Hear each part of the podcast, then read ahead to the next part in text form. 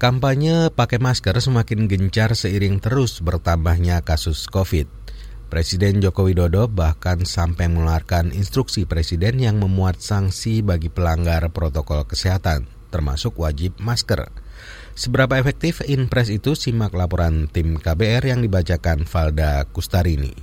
Kai, kini tak pernah lupa mengenakan masker saat keluar rumah. Ia malas terjaring razia masker lagi, seperti yang terjadi awal Agustus lalu. Karyawan swasta ini diberhentikan aparat saat berkendara di Jalan Raya Bogor karena tak memakai masker.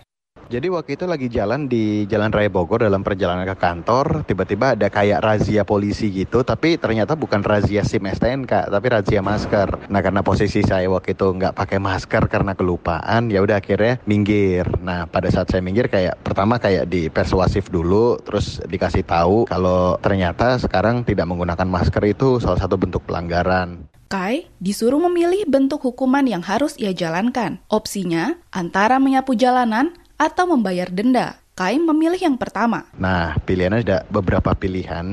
Jadi bayar sanksi administratif sejumlah uang atau kayak kerja sosial gitu menyapu. Ya udah akhirnya saya pilih kerja sosial aja daripada saya harus mengeluarkan uang kan. Ya, jadi waktu itu disuruh pakai rompi warna orange gitu. Ya udah nyapu di sekitaran lokasi. Nggak lama sih, paling sekitar 5 sampai 10 menit aja.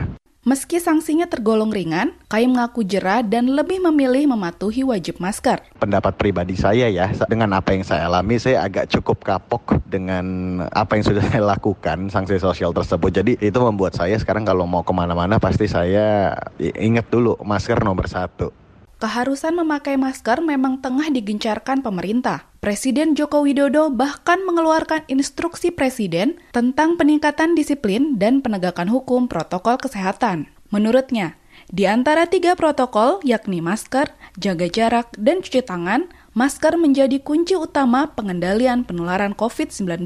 Bahkan, Jokowi melibatkan TNI Polri dalam pelaksanaan impres ini. Pangdam beserta seluruh jajaran Polda seluruh jajarannya juga membackup terutama dalam kedisiplinan terhadap protokol kesehatan. Utamanya lagi penggunaan masker, utama urusan masker ini. Di samping tentu saja yang berkaitan dengan jaga jarak, cuci tangan, tidak berada dalam kerumunan jumlah banyak, tapi masker menjadi kunci. Seperti tadi disampaikan oleh Pak Gubernur, pilih lockdown atau pilih masker, pilih PSBB atau pilih masker kita pilih pakai masker. Dalam Inpres, sanksi bagi pelanggar protokol kesehatan beragam, mulai dari teguran lisan, tertulis, denda administrasi, hingga penutupan sementara tempat usaha.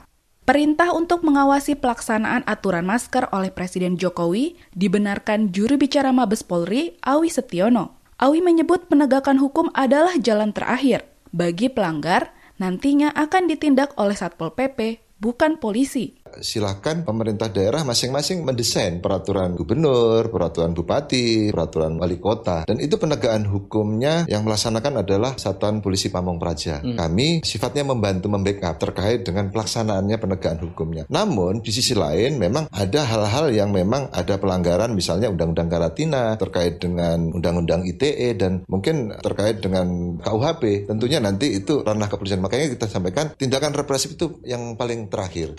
Efektivitas Inpres Protokol Kesehatan diragukan pengabat kebijakan publik Agus Pambagio. Menurutnya, Inpres ini akan berakhir seperti aturan-aturan sebelumnya karena tak ada sanksi berat yang membuat jera. Itu mah cuma iseng-iseng aja ada instruksi presiden. Kalau nggak dikerjakan, mana? Oh nggak ada sanksinya kan? Orang Indonesia itu disanksi suruh skot jam, suruh bersihin kuburan, bersihin WC, nggak kapok dia. Gunanya sanksi adalah supaya orang kapok dan dia tidak mengulang. Yang sanksi yang paling berat itu masuk penjara. Yang yang buat kita yang ringan itu dan dendanya tidak boleh murah supaya orang tidak melakukan kesalahan itu. Jangan kaitkan sanksi dengan kemiskinan, nggak bisa. Itu beda Satu untuk mendisiplinkan, satunya masalah ekonomi. Denda masker yang ditetapkan juga terbilang kecil dibandingkan dengan negara tetangga. Di Indonesia, denda masker hanya sebesar Rp250.000. Sedangkan di Malaysia mencapai 1000 ringgit atau setara 3,4 juta rupiah. Oh kerja sosialnya dua jam, 10 menit selesai. Mana orang kapok? Nggak akan. Udahlah, ketika aturan tidak ada sanksi, lupakan dan mendingan nggak usah dibuat aturan. Biar aja kayak di hutan gitu loh, nggak ada aturan. Karena nggak akan efektif. Contohnya ya aturan-aturan yang dibuat saat ini dalam COVID. Ada yang efektif? Nggak ada kan? Coba sebutin mana yang efektif. Karena semua nggak ada sanksi. Sanksinya ada sanksi ke mana? Nggak disebut. Mengacu ke Undang-Undang nomor 6 2018. Di situ tapi pasal 48 dibilang suruh bikin PP untuk sanksi. Sampai hari ini nggak dibuat. Udahlah, lupakan nggak usah bikin-bikin aturan. Percuma. Cuma bikin bingung pelaksana dan publik. Demikian laporan tim KBR, saya Valda Kustarini.